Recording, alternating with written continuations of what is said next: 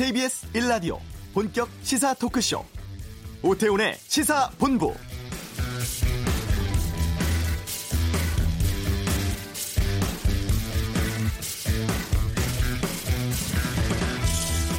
행정안전부의 긴급 재난 문자 받으셨습니까?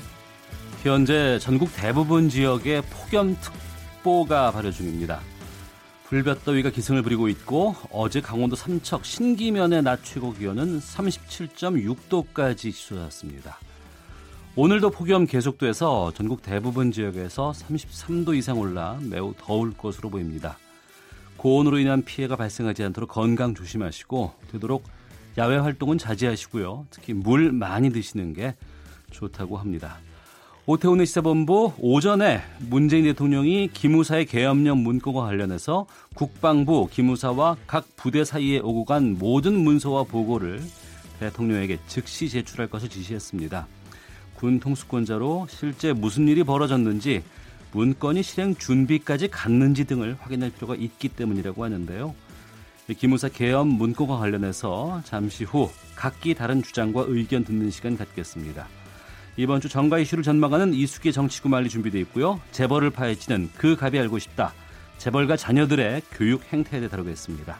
KBS 일라디오 오태훈의 시사본부 지금 시작합니다.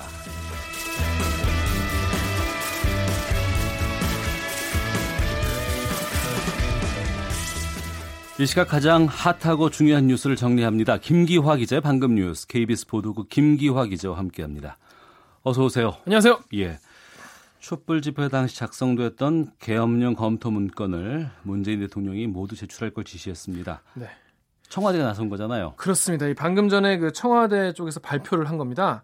촛불 집회 당시에 계엄령 검토 관련해서 국방부, 기무사 그리고 일선 부대 사이에서 이제 오고 갔던 모든 문서와 보고를 전부 제출하라고 어, 지시를 했습니다. 네. 오늘부터 특별수사단 이제 수사를 벌이고 있는데. 네네네. 수사 외에 또 청와대로 제출하라는 이유는 무엇인가요? 아, 워딩을 그대로 전해드리자면요. 계엄령 문건에 대한 수사는 국방부 특별수사단에서 엄정하게 실시하겠지만 이와 별도로 군 통수권자로서 실제로 무슨 일이 벌어졌는지와 함께 어, 계엄령 문건 실행 준비가 어떻게 이루어졌는지 확인할 필요가 있다. 이렇게 음. 말을 했습니다. 네. 아, 청와대 핵심 관계자는요, 최대한 빨리 문건을 제출하라는 게 문 대통령의 뜻이다라면서 음. 보고를 받으면 바로 이 민정수석실 그리고 NSC 국가안보실 등에서 법적 검토와 함께 이 군 운용의 적절성 등을 따로 따져보겠다고 전했습니다. 네. 국방부 특별수사단은 오늘부터 수사하잖아요. 그렇습니다. 이 보고는 보고고 또 수사는 수사죠. 그래서 오늘부터 공식 수사에 착수했는데요.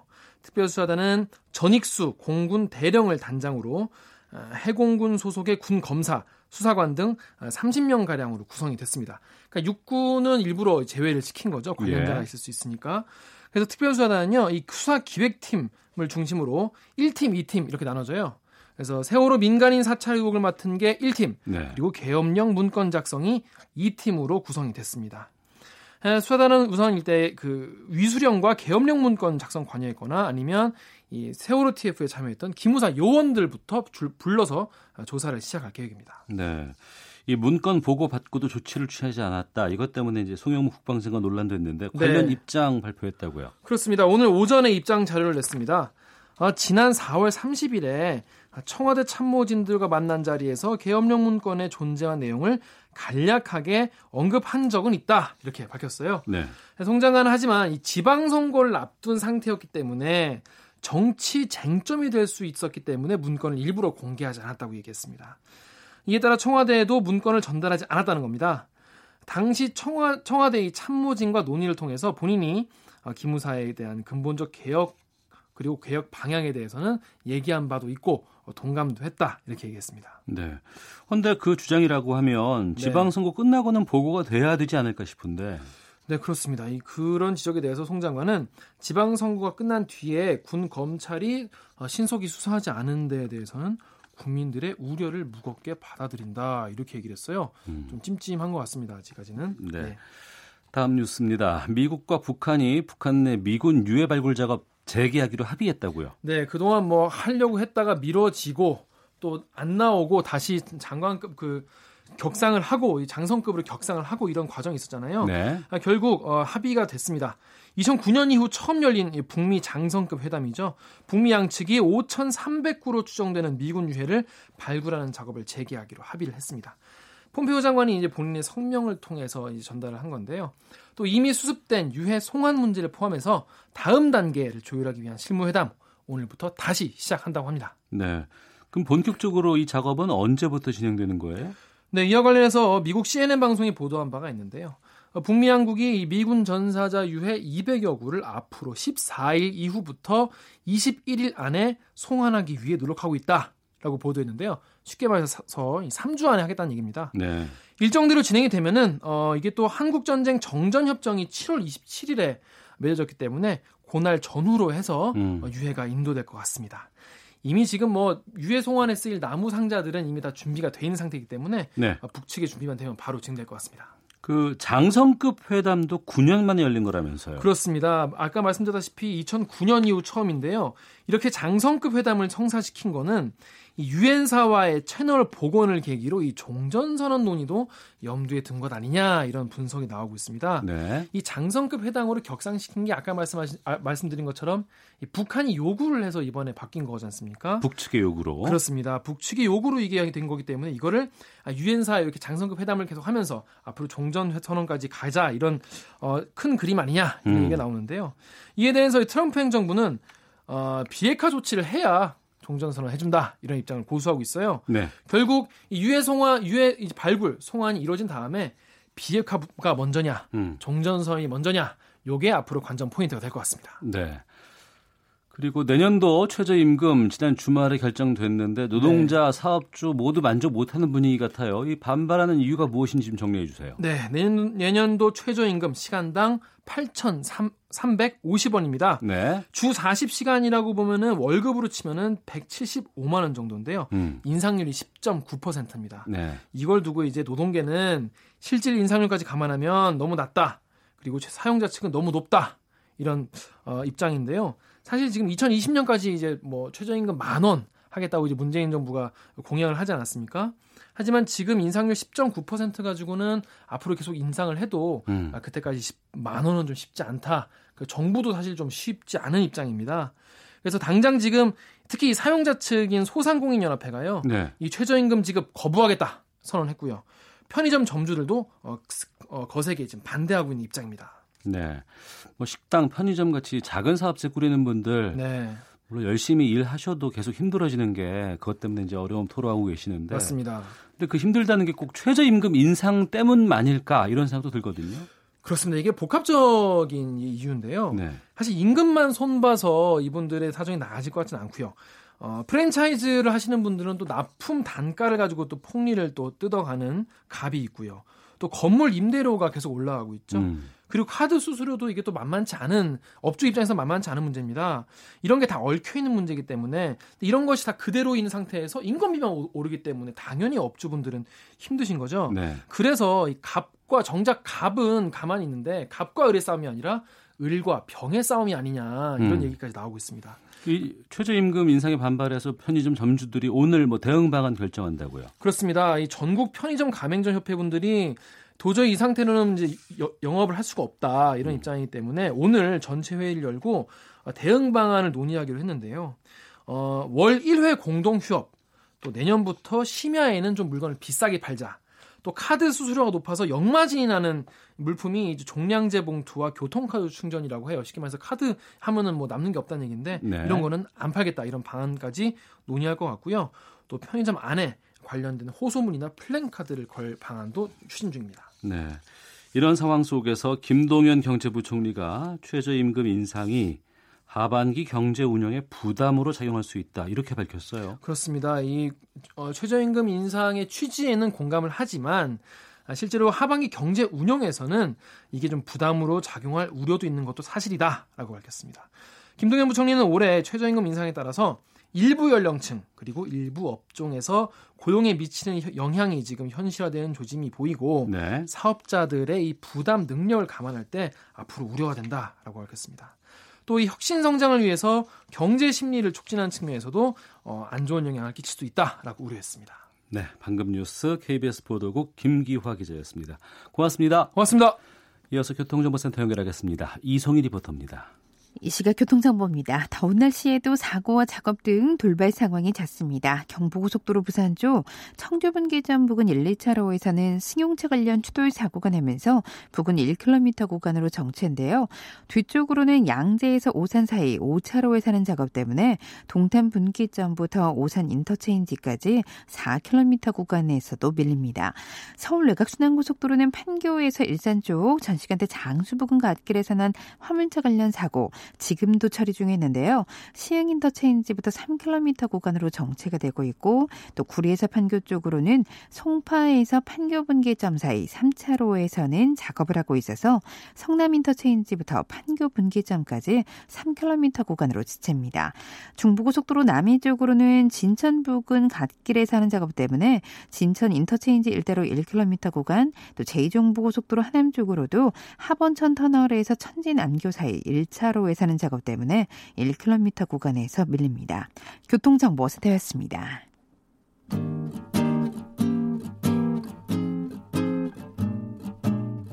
KBS 1라디오 오태훈의 시사본부 여러분의 참여로 더욱 풍성해집니다.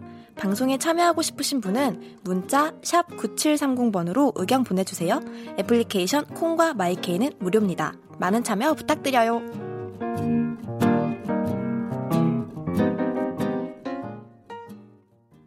국군 기무사령부의 계엄령 검토 문건과 세월호 민간인 사찰 의혹을 수사할 국방부 특별수사단이 오늘 공식 활동에 들어갔습니다.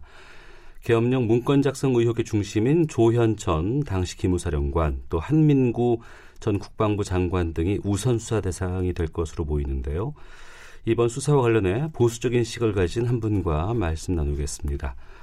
허평환 전 국군 기무사령관 만나봅니다. 어서 오십시오. 네, 안녕하세요. 예.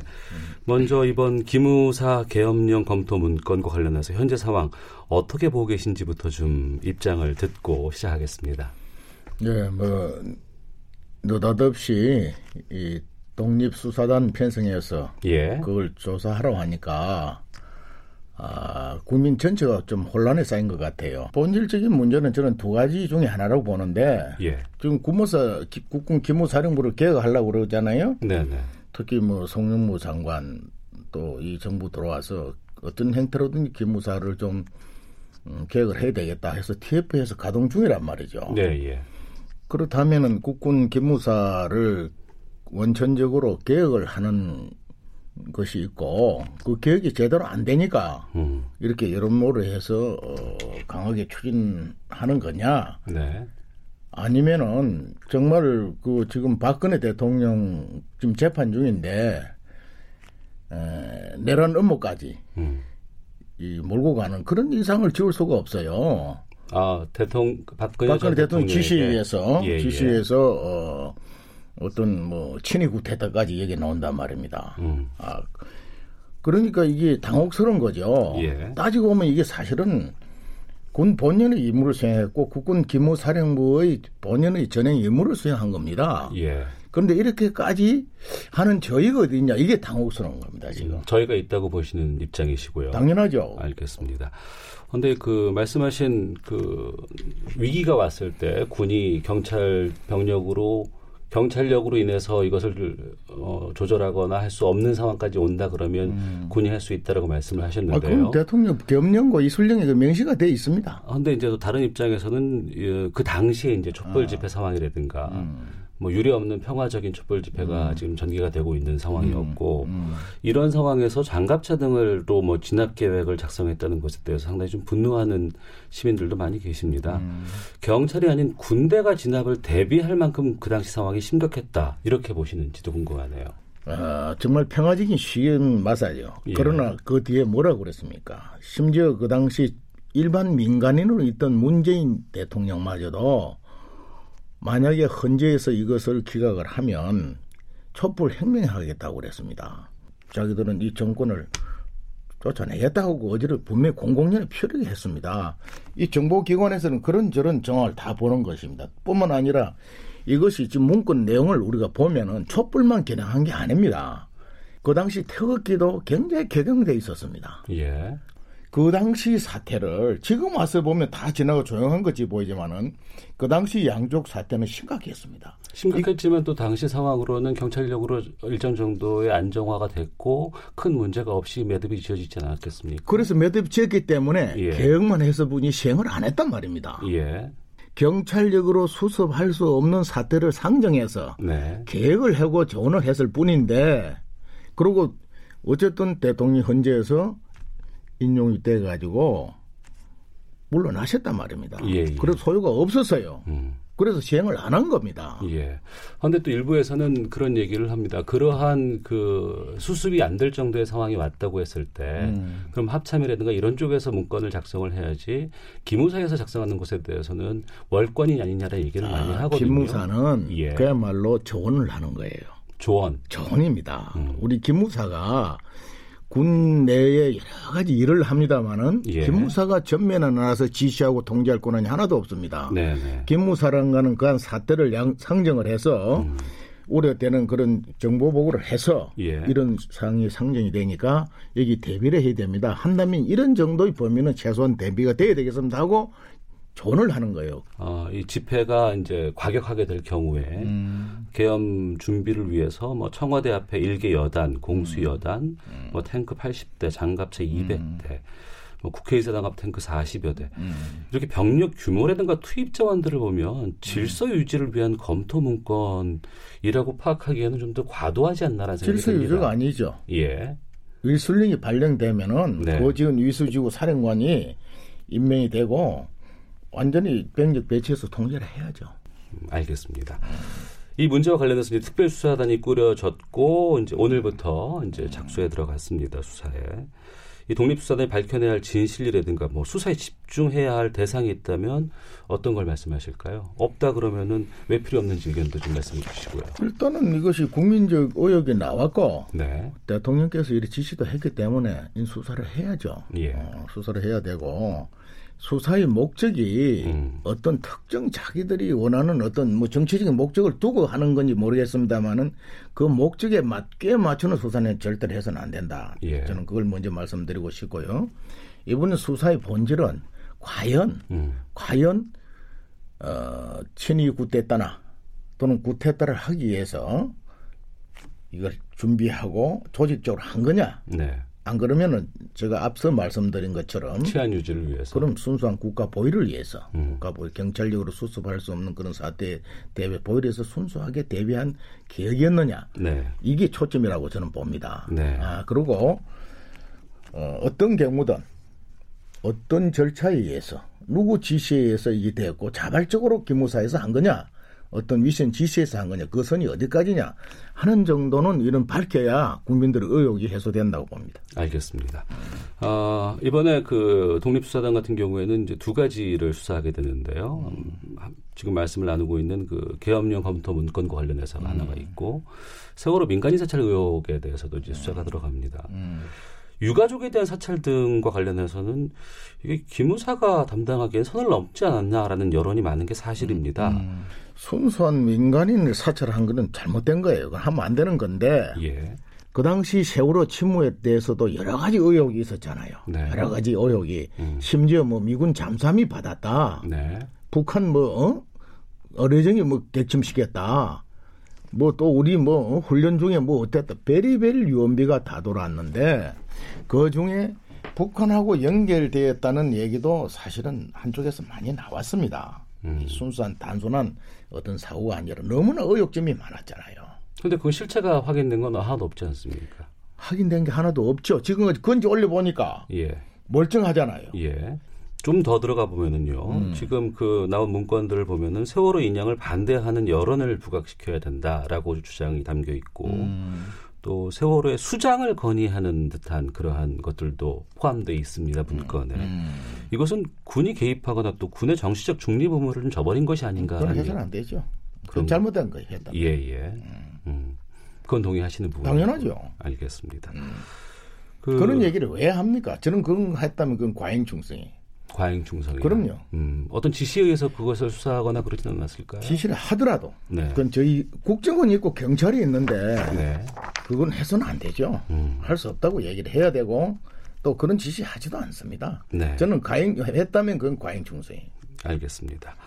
기무사가 앞으로 좀 국민들과 군 전반의 신뢰라든가 뭐 필요성 같은 걸 인정받기 위해서는 어떤 변화나 어떤 개혁이 필요하다고 보시는지 말씀 부탁드리겠습니다. 군무사 기무사 계획은 어제 오늘 얘기가 아닙니다. 쭉 해왔어요. 예. 외부의 요청에 의해서든 또는 자체에 의해서는 해왔습니다. 왜냐하면은 국군 기무사가 참 우리가 과거에 특무대 시절부터 지금까지 오면서 많은 국가 보루 채워볼 역할을 했지만 어쨌든 국민들이나 군 내로부터 비난을 받고 오해받고 불신받은 부분들이 있어요. 네. 그래서 역대 사령관들 누구든지 오시면은 자체 계획을 해왔어요. 음. 그 자체 계획의 중심에는 자세를 많이 강조를 했죠. 자세. 자세. 그럼요.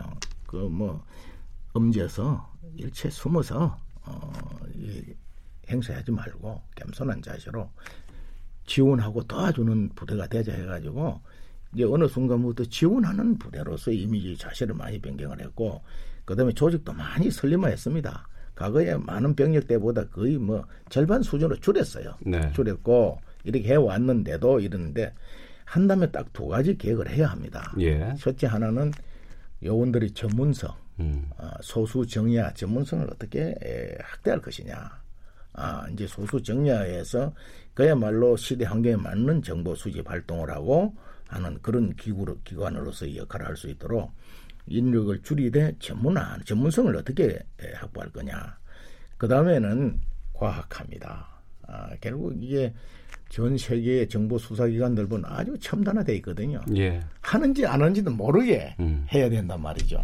지금 많이 그렇게 하고 있지만 내가 볼 때는 아직도 부족해요. 예. 이번에 정말 수사당이 들어가서 제대로 국가 안위를 지키는 기무사를 만들어 주려고 한다면은 이걸 어떤 방향으로 해야 되는가 이런 고민도 해야 되는데 저는 전문화와 과학화를 어떻게 할 거냐.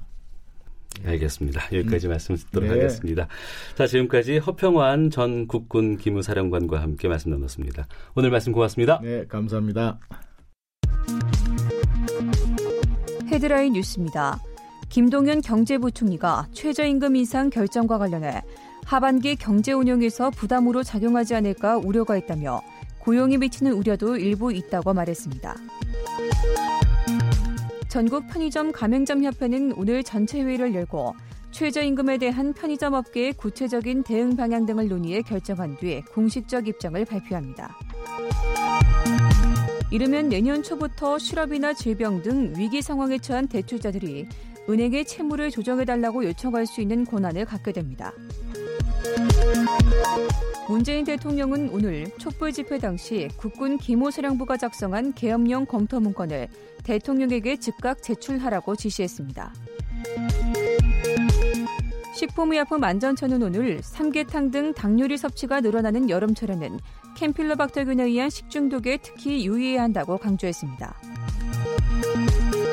건강보험 요양 급여 비용을 거짓으로 청구한 병의원과 한의원 등 34곳이 적발됐습니다. 전세보증금을 모두 돌려받을 수 있는 반환보증 가입이 간편해집니다. 금융감독원은 은행들이 취급하는 주택도시 보증공사에 전세보증금 반환보증 가입 절차를 간소화한다고 밝혔습니다. 지금까지 헤드라인 뉴스 정한나였습니다.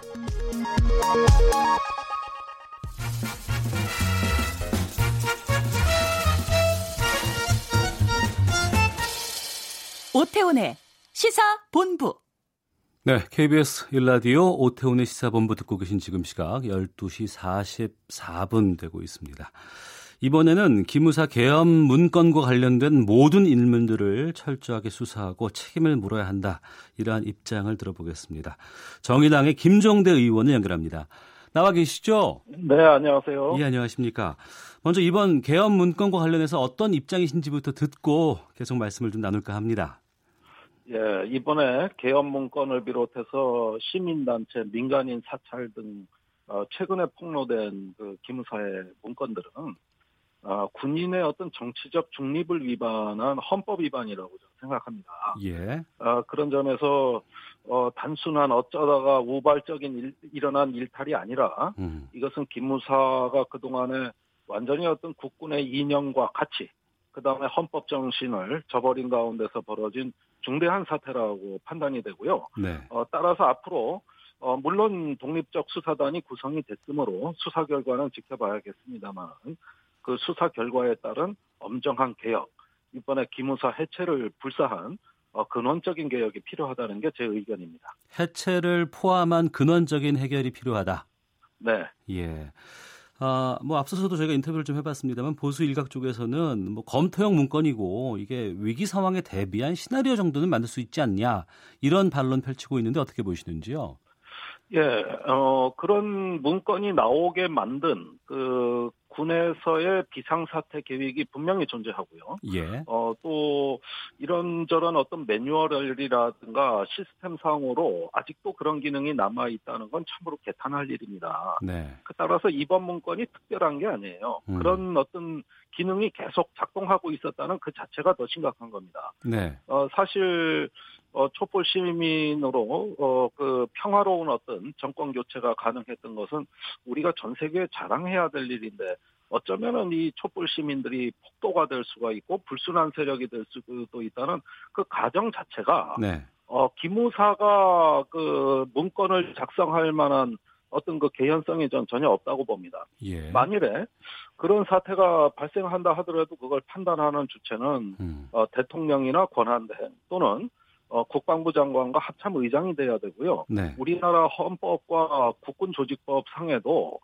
어, 대통령에게 비상사태를 건의할 수 있는 당사자는 오로지 국방장관으로 규정돼 있습니다. 네. 이걸 결정하고 심의하는 기관은 국무회의가 돼 있고요. 음. 그런데 기무사의 경우에는 이러한 권한이 하등에 없을 뿐만이 아니라 비상사태가 선포되면 수사기관 정도를 관장하는 임무밖에 없습니다. 예. 그런데 수사기관이 병력 출동, 즉 실병을 기동하는 어, 계획까지도 검토한다?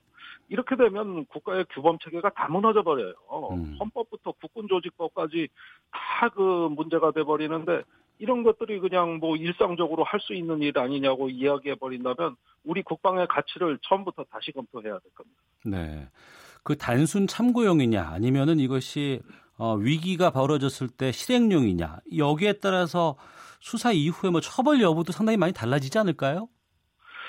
예, 법리적 문제는 유감스럽게도 어 제가 보기에 기무사를 응징하는데 한계가 있다고 봅니다. 예. 왜냐하면은 지금 기무사령에도 어 일반적인 방첩 보안뿐만 아니라 대전복 또 테러 대비 임무까지 광범위하게 그 규정돼 있거든요. 예. 이렇게 포괄적인 임무를 기무사령관한테 부여해 놓으니까 어.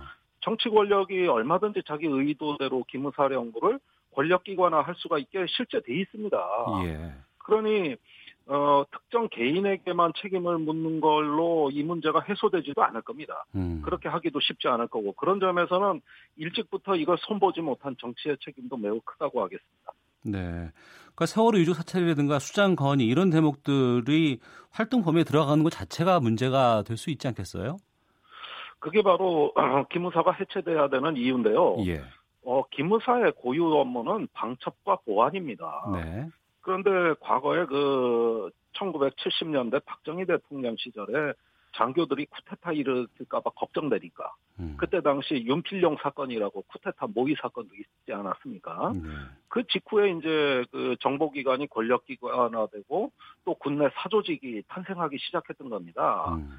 지금 우리가 기무사 얘기를 하는데 무슨 장교들 쿠데타 감시하기 위해 동향을 관찰하고 인사 자료를 작성하고 또 민심과 정치권 동향까지 넘봤다 이 얘기는 이게 40년도 더 된 그 과거의 잔재이지요. 지금 네. 세상에 누가 쿠데타를 자- 정상적인 장교라면 꿈꾸겠습니까? 그런데 그렇게 해서 동향을 관찰하라고 해서 남겨놓은 기능을 악용하는 겁니다. 음. 그게 대통령에게 충성하는 절대 충성하는 정보기관으로서 어, 대통령을 잘 모시기 위해 이런 것도 작성했다는 취지인데 네. 그래서 일상 업무라는 건데 이건 정말 아우 이건 아찔한 얘기예요. 우리가 아직까지도 이 잔재가 청산이 안 됐구나. 음. 지금 시절이 어느 시절이냐 하는 얘기에 개탄을 금할 수 없습니다. 예. 그 김 의원께서 페이스북에 기무 개혁을 둘러싼 치열한 남투 내부 고발자가 된 국방장관 이런 제목으로 글을 올리셨던데 네. 어, 뭐 문건 유출에 기무사 개혁을 위한 뭐 장관의 결단이나 의도가 포함되어 있다는 시각으로 봐도 되, 겠습니까 예, 당연히 그렇습니다. 어, 이 문건 유출이라는 현상을 진단하는 데 있어서 우리가 어, 현 정부 내에서도 기무개혁을 둘러싼 두 가지 관점이 발견이 됩니다. 예. 첫 번째는 대통령을 잘 모시기 위해서 기무를 그냥 존치시키되 예. 한그 규모를 한 30% 줄인다든가 아니면은 외청으로 독립시킨다든가 이런 쪽으로 손보면 어떠냐. 요거는 부분적 개혁론이고 예. 반면에 국방장관의 경우에는 방첩 기능만 남겨놓고 다 없애자. 음. 지금 시절이 어느 시절인데 기무와 같은 기관이 존재하냐 이렇게 좀 전면적이고 강경한 개혁론이 있었어요. 예. 이 두 가지 관점이 절충을 보지 못하다가 5월부터 구성된 기무 개혁 TF라고 알려진 개혁위원회입니다. 네. 어, 여기서 의견을 모으질 못하고 계속 헛바퀴가 돌았습니다. 음. 그러다 이런 상태에서 이제 어, 과거의 문건들이 하나둘 더 나오고 그렇게 되니까 강경한 어떤 기무 개혁의 입장을 취했던 송 장관이 고립무원의 처지에 빠졌다. 네. 결국은 송 장관의 결심에 의해서 문건이 유출되게 됩니다. 어. 이것이 제가 보는 이 기무 개혁을 둘러싼 이 정부 내 관점의 차이, 뭐 거칠게 암투라고 표현했습니다만 갈등이 아니겠나 생각이 됩니다. 예. 그건 주장이신가요? 아니면 어떤 근거가 있, 있는 얘기신가요? 글쎄 뭐 근거야 저는 뭐 당연히 있죠. 다 예, 만나봤으니까 당사자들을요. 예. 예, 그래서 전부 다 만나보고 입장을 들어보고 쓴 거고 음. 어, 어 그렇게 또 뭐 부인도 못해요. 사실은 저 청와대에서도 맞다 관점 차이는 있었다 이렇게 음. 시인을 했고 네. 어 다만 좀 어, 어느 정도 개혁이 진행되고 있지 않느냐는 이런 정도의 이야기였던 걸로 보입니다. 네. 그 이 관련된 보고를 청와대가 제대로 받았는지 받지 못했는지도 상당히 좀 논란이고 오늘 오전에는 대통령이 기무사의 계엄령 문건과 관련해서 국방부 기무사 각 부대 사이에 오간 모든 문서와 보고를 즉시 제출할 것을 지시하기도 했는데요. 아, 여기에 대해서는 어떤 생각이신지도 좀 말씀해 주시죠. 그러니까 참 아리송한 게 바로 그 대목입니다. 예. 그, 어, 국방부에서는 청와대 보고를 했다 그랬는데, 지금 조국 민정수석은 본 적 없다 그러거든요. 네. 그리고 대통령께서도 못 보신 것 같아요. 음. 그렇다면 도대체 보고의 주체와 대상은 누구였는가. 네. 이런 점에서 청와대도 여러 비서실이 있기 때문에 음. 그 중에 하나였을 것으로 짐작은 됩니다만은 어쩌면은 지난 3월이 이런 문제를 정리할 수 있는 절호의 기회가 아니었을까. 네. 그런데 그 기간에 무언가 소통의 문제가 있었던 것으로 보여집니다. 그리고 지금까지 지체된 것이죠. 예. 그 소통의 문제라고 하면은 그 자, 자리라든가 아니면은 글쎄요 어떤 분들이 그런 것들 논의했을까 싶기도 한데요. 예, 그 원래 기무사 문제라면 당연히 민정수석실 소관입니다. 네. 모든 권력기관을 다루지 않습니까? 네.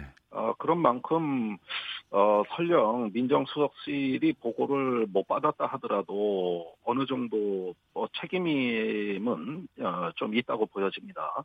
그런데 반면에 국방부가 이런 문제를 소관 수석실하고 상의하지 않고 다른 데 이야기했다면 이건 또 다른 문제입니다. 음. 어, 그런 점에서는 이 소통 체계, 보고의 적시성 등의 문제는 총체적인 재점검이 필요하지 않을까 생각됩니다.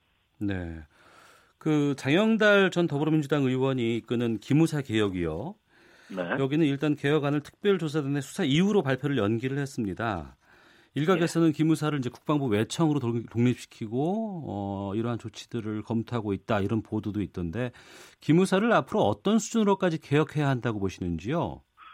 뭐 30%를 줄인다, 장성수를 감축한다, 외청으로 독립시킨다 이런 이야기가 나오는데 정말 궁여지책이라고 봐요. 네. 그런 건 개혁이 아닙니다. 음. 이번에 그 기무사가 권력기관으로서 대통령 보좌 기능을 했다는 데서 모든 문제는 출발했습니다. 네, 네. 그렇다면 대통령 즉 정치 권력에 봉사하는 어떤 정권 보위 부대로서의 기무부대 기능 자체를 폐지하는 것이 개혁의 핵심이지. 음. 아니 규모가 준다고 해서 그 기능이 그대로 유지되면 뭐가 달라질까요? 제가 보기엔 달라지는 거 전혀 없습니다. 그것보다는 기무 본연의 순수 방첩 임무로 되돌아가고 네. 그 대전복 임무니 뭐 장교 동향 관찰이니 이런 기능 다 폐지하면 됩니다. 그런데 음, 그건 기무사 힘으로 안 돼요. 정치 권력이 결심해야 됩니다. 네. 그 수요가 있으니까 공급이 있는 것이지 그 정보를 필요로 했던 정치 권력이 있으니까 기무사가 일탈을 했던 거 아닙니까? 음, 그렇다면 일단 정부부터가 더 이상 어, 권력을 국군 통수권을 사유화하는데 기무를 쓰지 않겠다 선언을 먼저 하시고 그 다음에 기무의 에, 핵심 기능을 해체하는 이런 수순으로 가야지 외형적인 변화는 그다지 큰 의미가 없다고 봐요. 네. 하지만 또 이제 앞선 인터뷰에서도 뭐 그런 주장이 나왔습니다. 기무사의 권한에 대해서 아, 대부분의 정부에서 시작점에서는 이걸 축소하려고 했다가 나중에 여러 가지 반발이라든가 문제점들이 드러나다 보니까 결국엔 존치할 수밖에 없었다 이런 얘기가 나오기도 하고요. 그러니까 네. 이를테면은 어, 기무사의 권한이 있기 때문에 또 힘이 있기 때문에 다른 장성이라든가 다른 쪽에서 어, 월권을 하지 못하고 오버하지 못한다 뭐 이런 얘기도 나오던데요. 참 말도 안 되는 궤변입니다. 예. 아, 도대체 그게 그 박정희 대통령 시절에 만들어진 그런 어떤 그 정권 보위부들에서 때로서의 기무 얘기를 하는 건데, 네. 아니 그렇게 군인을 못 믿는다면 우리 국방 포기해야죠.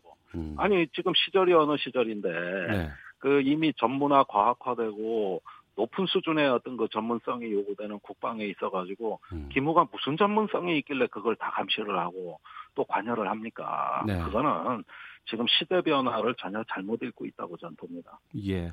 그러면 그 김 의원께서는 방첩 기능만 음, 주면 되지 않을까라는 생각이신 거죠?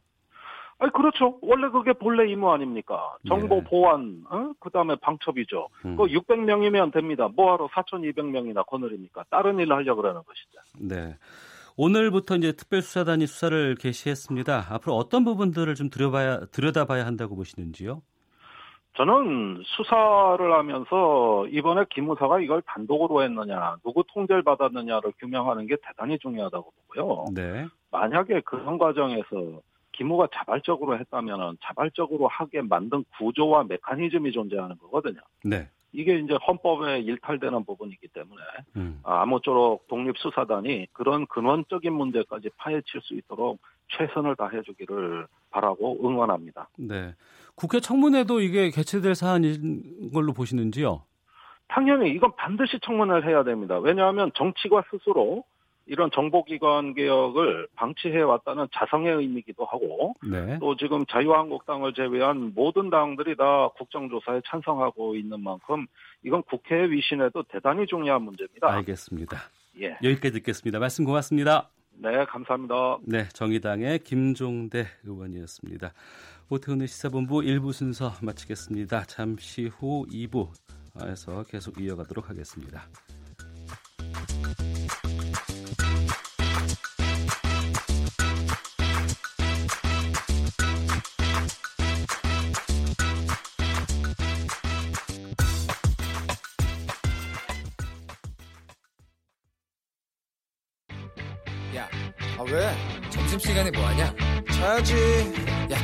말고 이거 한번 들어봐.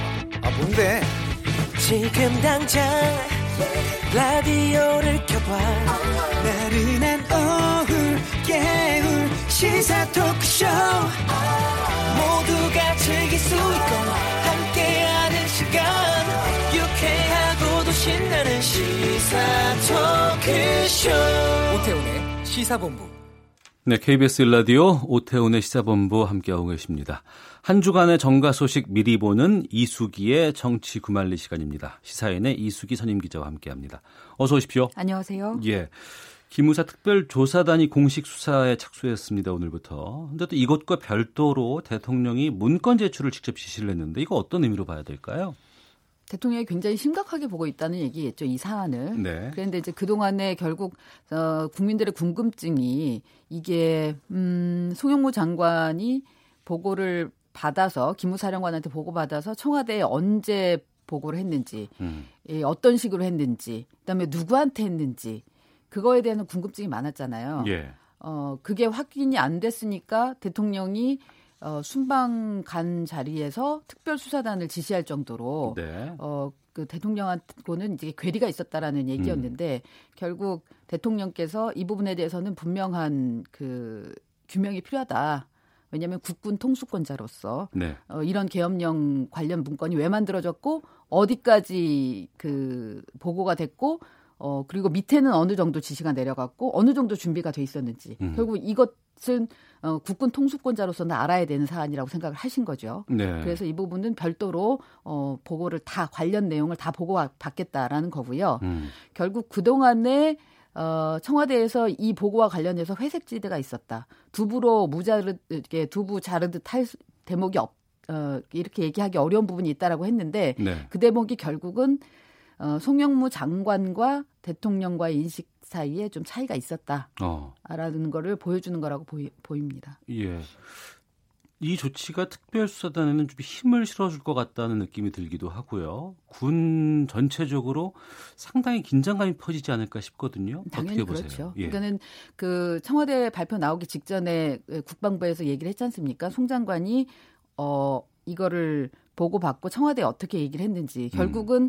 그 회색지대가 있었다는 게 어, 국방장관이 이 문건을 보고서 일단은 정부적 법적 판단이 필요하다라고 생각을 했는데 네. 법적 판단은 최재형 감사원장한테 그냥 사적으로 물어보는 게 돼버렸고 어, 정부적 판단은 비공개를 하는 걸로 돼버렸지 않습니까? 그래서 청와대에도 어, 이런 게 있는데 에, 이 국방 기무사의 개혁과 관련해서 같이 논의하겠다라는 음. 정도로만 지금 보고를 한 게 돼버렸잖아요. 예, 예. 직접 문건을 보고한 게 아니기 때문에 그러니까 그 부분이 결국 보고는 했지만 제대로 된 보고는 아니었다라는 점에서 회색지대라는 얘기가 나올 거고 음. 대통령한테는 제대로 보고가 안 됐다라는 얘기겠죠. 네. 그러니까 이제 이 부분에 대해서는 특별수사단에서 이 뭐 장관까지도 결국 이 과정에 대한 어, 조사는 필요해 불가피해 보이고요. 그럼에도 불구하고 뭐 그 송 장관에 대한 그 신임 여부 이건 좀 별개인 것 같고요. 음. 연장해서 개각 관련해서 좀 질문드리겠습니다. 7월 말 개각설이 좀 나오고 있는데 방금 말씀해주신 그 송 장관의 경질설에 대해서 여러 얘기들이 나오고 있는데 어떻게 보세요? 그러니까 결국은 이제 판단 미스라는 부분은 있지만, 네. 근데 이게 어, 지금 그 송 장관한테 부여된 국방 개혁의 임무 음. 이 부분을 그러니까 걷어들일 정도의 큰 거냐에 대해서는 일단 청와대나 대통령의 생각은 지금 기류로 보면 네. 지금은 당장 뭐 경질해야 되겠다라는 쪽까지는 아닌 것 같아요. 오히려 음.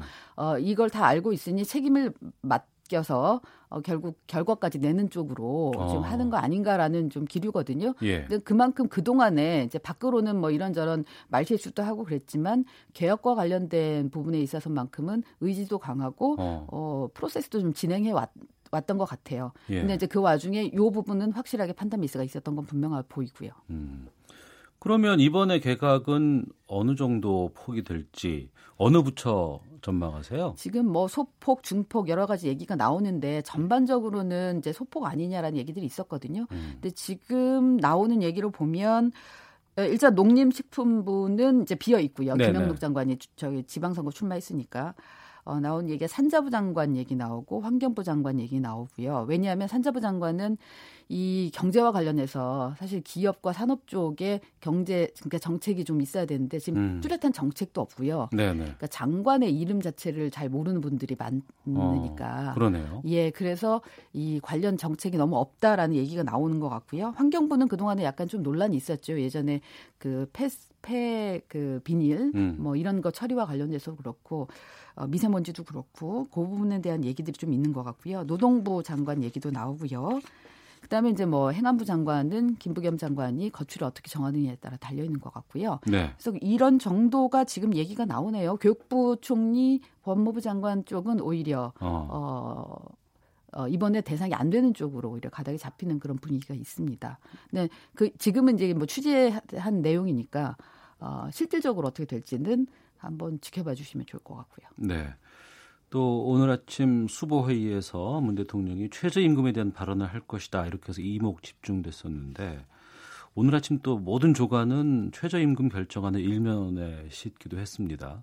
수보회의에서 대통령이 뭐라고 했어요? 아, 수보회는 2시부터 열려요. 아, 오후 2시인가요? 네네. 어, 어, 오늘 오후군요. 예, 예. 예, 예. 2시부터 열리서 결국은 지금 핵심적인 게 말씀하신 대로 이 최저임금과 관련된 그 걱정들이 굉장히 많기 때문에 이, 이와 관련해서 대통령이 어떤 얘기를 하실까 싶은데 아무래도 뭐 그렇다고 소득주도 성장이라는 기조를 바꿀 것 같지는 않고요. 네. 자유한국당은 아예 기조를 바꾸라고 얘기를 하고 있지 않습니까? 음. 근데 그건 아닌 것 같고 이렇게 그 부작용이 먼저 나온 음, 음, 부분에 대한 어, 대통령의 생각을 얘기할 것 같고 이거를 그 장기적으로 봤을 때 어떻게 바꿔 나가야 될 건지 네. 보완책이나 그 다음에 이 효과 부분에 대한 그런 부분들을 좀 얘기하지 않을까 싶습니다. 음.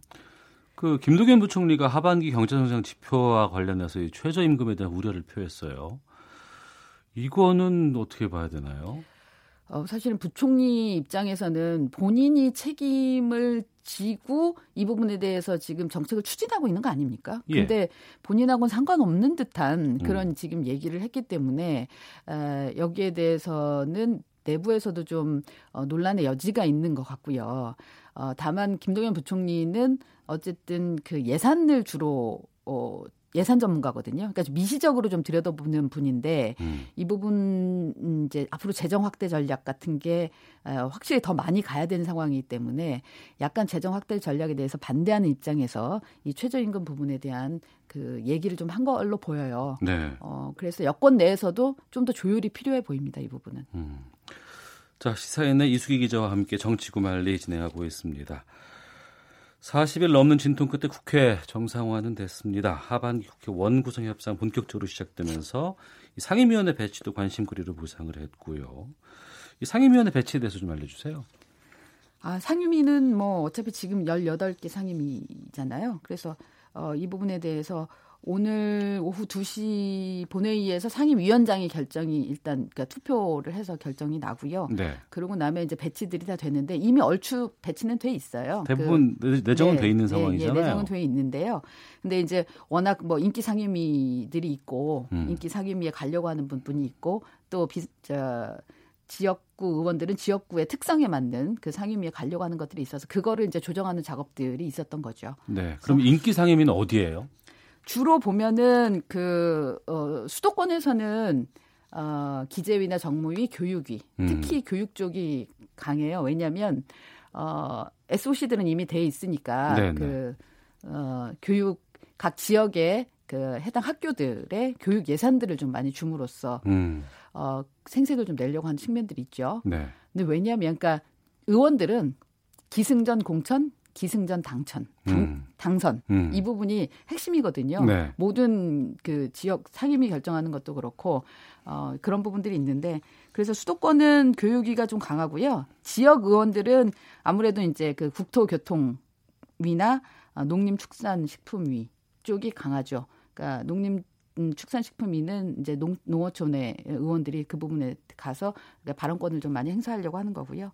어, 국토교통위는 워낙 예산들을 그쪽 SOC 예산을 많이 가져가기 때문에 여전히 도로 놓고 철도 뭐 이런 부분들에 대해서는 그 욕구가 강하더라고요. 아직도 그러네요. 네, 아직도요. 눈에 보이는 게 많으니까. 어. 그 다음번에는 이제 예결위인데 예. 예결위는 정말 의원들 많이 들어가거든요. 예, 왜냐하면 예. 막판에 그 예산들 음, 마지막 남은 예산들 되니까. 예 특별 교부금을 비롯해서 그런 걸 가져가니까. 근데 음. 12월 2일 이후에는 예결위는 활동이 이제 끝나거든요. 예. 예산안 끝나고 나면 짜고 나면 할 일이 없죠. 네, 예결위원장도 어, 그때 그 이후로는 한가하다 고 그러더라고요. 그러면 좀 인기 없는 데는 어디예요? 인기 없는 데는 이를테면 그러니까 예전에는 사실 상원이라고 해갖고 그 외통위, 뭐 국방위 이런 데들이 특별히 지역구하고 이렇게 관련된 일이 없으니까 예, 예. 아 그런 데가 그래서 이제 여야 대표단이나 음. 중진 의원들이 주로 많이 갔고요. 환노위 같은 경우는 어 이를테면 정의당 같은 데는 아젠다가 집중돼 있기 때문에 오히려 원하는데 네. 그 지금 이번에 환노위원장이 야, 자, 자유한국당에서 가져가기로 돼 있거든요. 근데 음. 자유한국당 같은 경우는 환노위에는 별로 그렇게 많은 관심은 없으신 것 같더라고요. 예. 그러니까 그런 면에서 이렇게 좀 갈리죠. 법사위를 이제 자유한국당이 이제 가져가기로 했기 때문에 여기에 대해서 이제 민주당에 대한 질타가 상당히 좀 많이 있, 습니다 홍영표 대표에 대한 네. 얘기도 나오고 이건 어떻게 보세요? 근데 어 원래 뭐 법사위는 야당이 가져가는 걸로 돼 있었기 때문에 이제 어 법사위가 상임 음 상원 그러니까 상임위 중에서도 상임이고 그리고 자기네 거, 관한 그 사안뿐만 아니라 다른 상임위에서 올라온 법안을 다 처리하다 보니까 음. 자꾸 체계 심사하다 보니까는 이제 그렇게 강한 권한을 갖고 있었는데 원래 법사위도 그 법사위는 야당 몫이라는 그런 관례가 있었고 어 그러다 보니까 이번에 자유한국당이 가져갔는데 어 이 부분을 개혁 입법을 처리하는 데 있어서 좀 더 걸림돌이 되지 않을까 싶어서 지금 민주당 안에서는 좀 비판이 나오죠. 민주당 그것, 안에서도요. 예, 그것 어. 때문에 어. 음, 법사위의 권한을 좀 제한하는 그러니까 법사위에 올라온 안건들, 특히 법사위에 관련 사안이 아닌 다른 상임위에서 올라온 거는 법사위에 어느 정도 일정 기간 있었으면 바로 이제 그 본회의에 올리는 쪽으로 음. 지금 바꾸자 제도를 그래서 운영위원회 아래 그 특위를 만들어서 거기서 아. 어, 소위를 만들어서 거기서 지금 논의를 하기로 돼 있으니까 그 부분이 좀 진행되는 거를 봐야 될 것 같아요. 그러니까 법의 충돌이라든가 자꾸 수정 정도의 권한만 지금 어, 부여하는 쪽으로 정리가 되는 그런 측면인가 봐요. 예, 그렇게 해야 되, 고 다른 상임위원회에서 올라온 것들은 하여튼 빨리 좀 올리자 이렇게 돼 음, 있죠. 알겠습니다. 자유한국당 쪽 가보겠습니다. 의원총회 열고 비대위원장 역할과 활동 기간 논의한다면서요.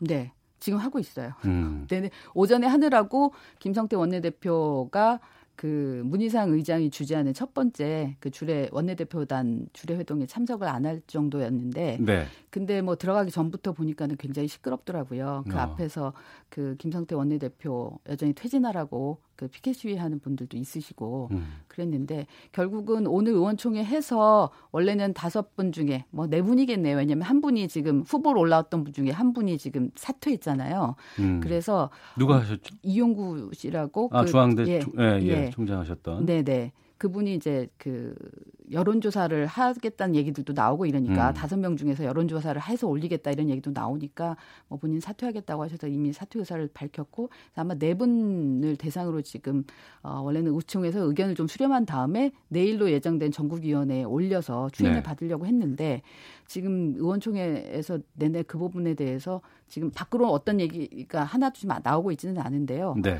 어 그 내부에서는 여전히 김성태 원내대표의 진퇴론을 놓고 더 음. 논란이 좀 큰 것 같고요. 그래서 지금 내일 전국위원회에 올라갈 수 있는지 아닌지 지금 그 부분을 좀 지켜봐야 될 것 같아요. 근데 네. 김성대 원내대표는 어, 이거 올려서 결론 내지 않으면 음. 이거 당 큰일 난다라는 쪽이기 때문에 예, 지금 그 부분을 좀 봐야 될 것 같고요. 다만 그 와중에서 그 안상수 비대위 준비위원장이 준비 예. 어, 그 중에 특정 후보 를 반대하는 얘기를 좀 해달라고 김진태 의원한테 연락을 했다 이런 얘기들이 좀 나오고 있어서 예. 또 그게 또 논란이 되고 있네요. 그러네요. 네. 지방선거 끝난 지 이제 한 달 좀 넘었거든요. 근데 계속 자유한국당 쪽에서는 얘기가 좀 시끄럽게 나오고 있네요. 어, 내일 아마 이 비대위원장 뽑지 않으면 네. 다시 또 이걸 시작해야 되는 상황이잖아요. 음. 근데 얘기 들어보니까 이제 친, 사실 친밖에 의원들 쪽에서도 네.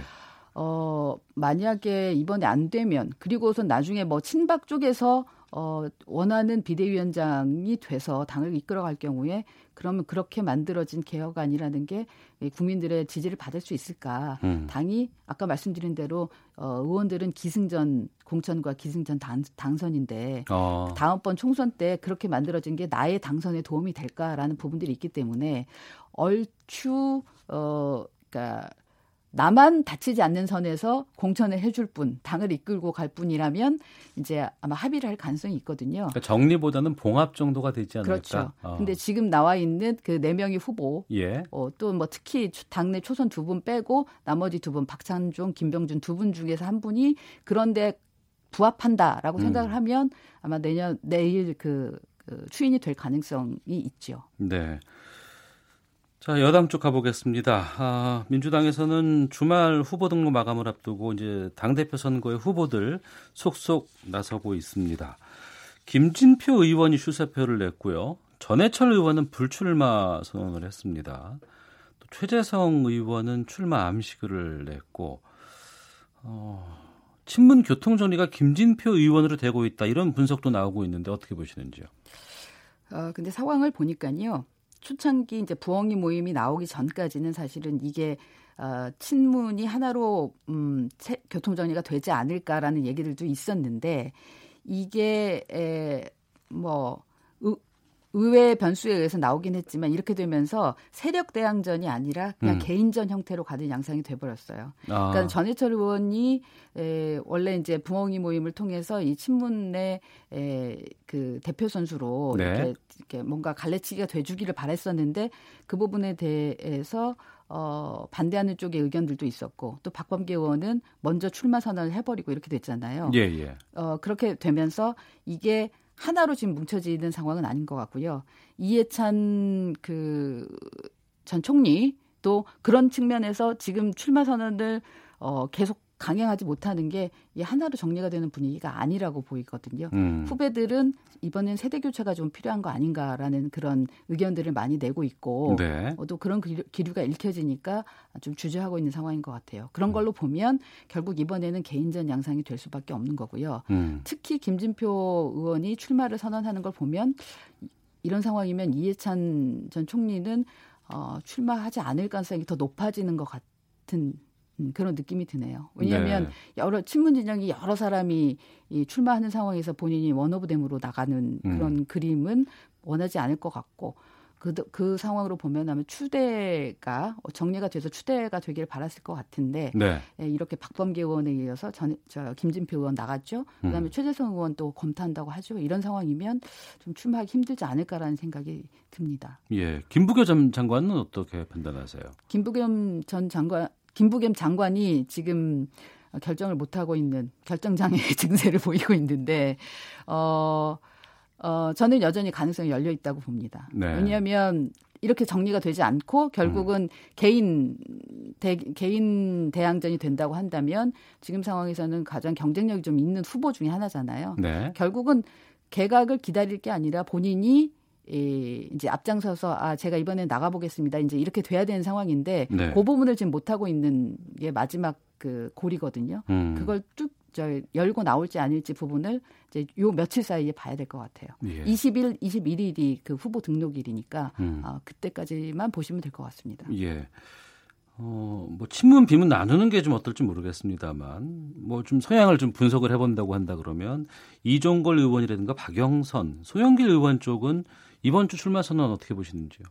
아, 아마 개별적으로 판단들을 하실 것 같아요. 결국 예. 이게 좀 전에 말씀드린 대로 이제 세력 대항전이 아니라 개인기에 따른 음. 그 어, 개인전으로 된 상황이기 때문에 본인들이 아마 지금 지금부터는 본인들이 표 계산들을 해보고 네. 어, 당선 가능성이 있다라고 판단될 때 에, 아마 출마를 선언하지 않을까 싶습니다. 음. 그래서 이분들도 그러니까 친문 쪽이 뭐 하나로 뭉쳐지고 간다거나 아니면 친문이 갈리기 때문에 내가 가능성이 있어서 나간다거나 이런 것보다는 지금 경쟁력이 있는 상황이라고 생각하면 아마 나오실 것 같은데 지금 고민들이 출마 쪽으로 지금 음, 많이 기울여 있는 상황이 있는 것 같아요. 네. 세 명까지 커트라인 된다면서요? 네네. 어 그리고 최고위원은 따로 뽑고. 네, 최고위원 따로 뽑고 최고위원은 다섯 명 뽑는데 여덟 명까지 해서 음. 커트라인 컷오프를 하는 상황. 입니다. 아, 알겠습니다. 세 명은 누가 될까요? 그건 모르죠. 알겠습니다. 자, 시사에는 이수기 기자와 함께 정치구말리 함께 했습니다. 오늘 말씀 잘 들었습니다. 고맙습니다. 고맙습니다. 헤드라인 뉴스입니다. 내년 최저임금 인상으로 중소기업과 소상공인의 불만이 커진 가운데 중소벤처기업부는 현장 목소리를 반영한 대책을 마련하겠다고 밝혔습니다. 하청업체를 상대로 납품 단가를 부당하게 깎다가 한 번이라도 적발되면 공공입찰 참여를 제한하는 방안이 추진됩니다. 최저임금 인상 등으로 어려움을 겪는 영세 자영업자를 지원하고자 카드 가맹점 대금 지급 주기를 하루 앞당기는 방안이 추진됩니다. 가맹점에서 신용카드를 반드시 받도록 하는 의무 수납제를 폐지하는 방안도 검토됩니다. 국회는 오늘 오후 2시 본회의를 열고 20대 국회 후반기 상임위원장을 선출합니다. 여름 휴가철을 맞아 전국의 주요 해수욕장에서 불법 촬영 행위에 대한 집중 단속이 실시됩니다. 지금까지 헤드라인 뉴스 정원 나였습니다. 이어서 기상청의 윤지수 씨 연결합니다. 네, 미세먼지와 날씨 정보입니다. 오늘 전국 대부분 지역 미세먼지 상황은 보통이거나 좋은 상태를 유지하겠습니다. 하지만 부산과 울산은 예외인데요. 울산의 경우 지금 초미세먼지가 1세제곱미터당 41 마이크로그램을 보이면서 나쁨 단계를 보이고 있고 부산과 울산 지역은 오늘 대기 상황이 나쁨 단계 예상됩니다. 이와는 별개로 오존 상황도 썩 좋진 않은 편인데요. 미세먼지 상황이 좋더라도 수도권 지역, 강원 영서 지역, 전라남도와 영남 일대로는 오존량이 다소 증가할 수 있겠습니다. 기온이 부쩍 오르면서 대기 중에 오존량이 증가할 것으로 예상되기 때문인데 이미 경상남도 사천 지역은 오존 주의보도 발효되고 있습니다.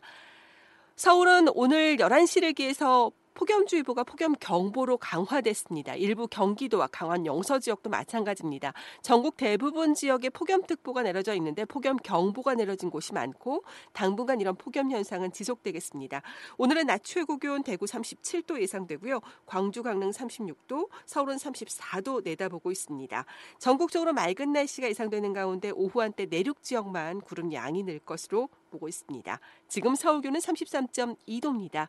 미세먼지와 날씨 정보였습니다. 다음은 이 시각 교통 상황 알아보겠습니다. KBS 교통정보센터의 이송희 씨입니다. 이 시각 교통정보입니다. 작업 구간이 여전히 많습니다. 고속도로 위 정체는 대부분 작업 여파인데요. 사고 때문에 어려운 구간도 있습니다.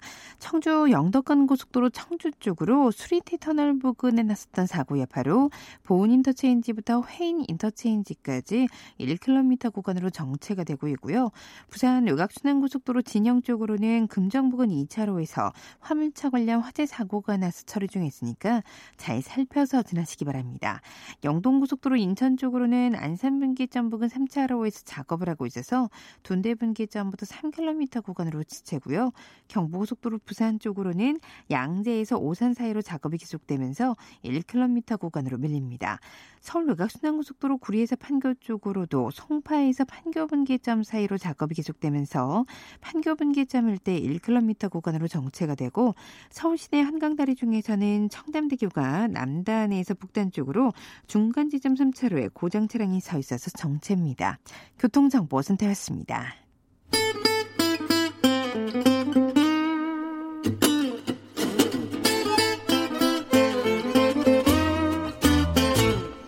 오태훈의 시사본부.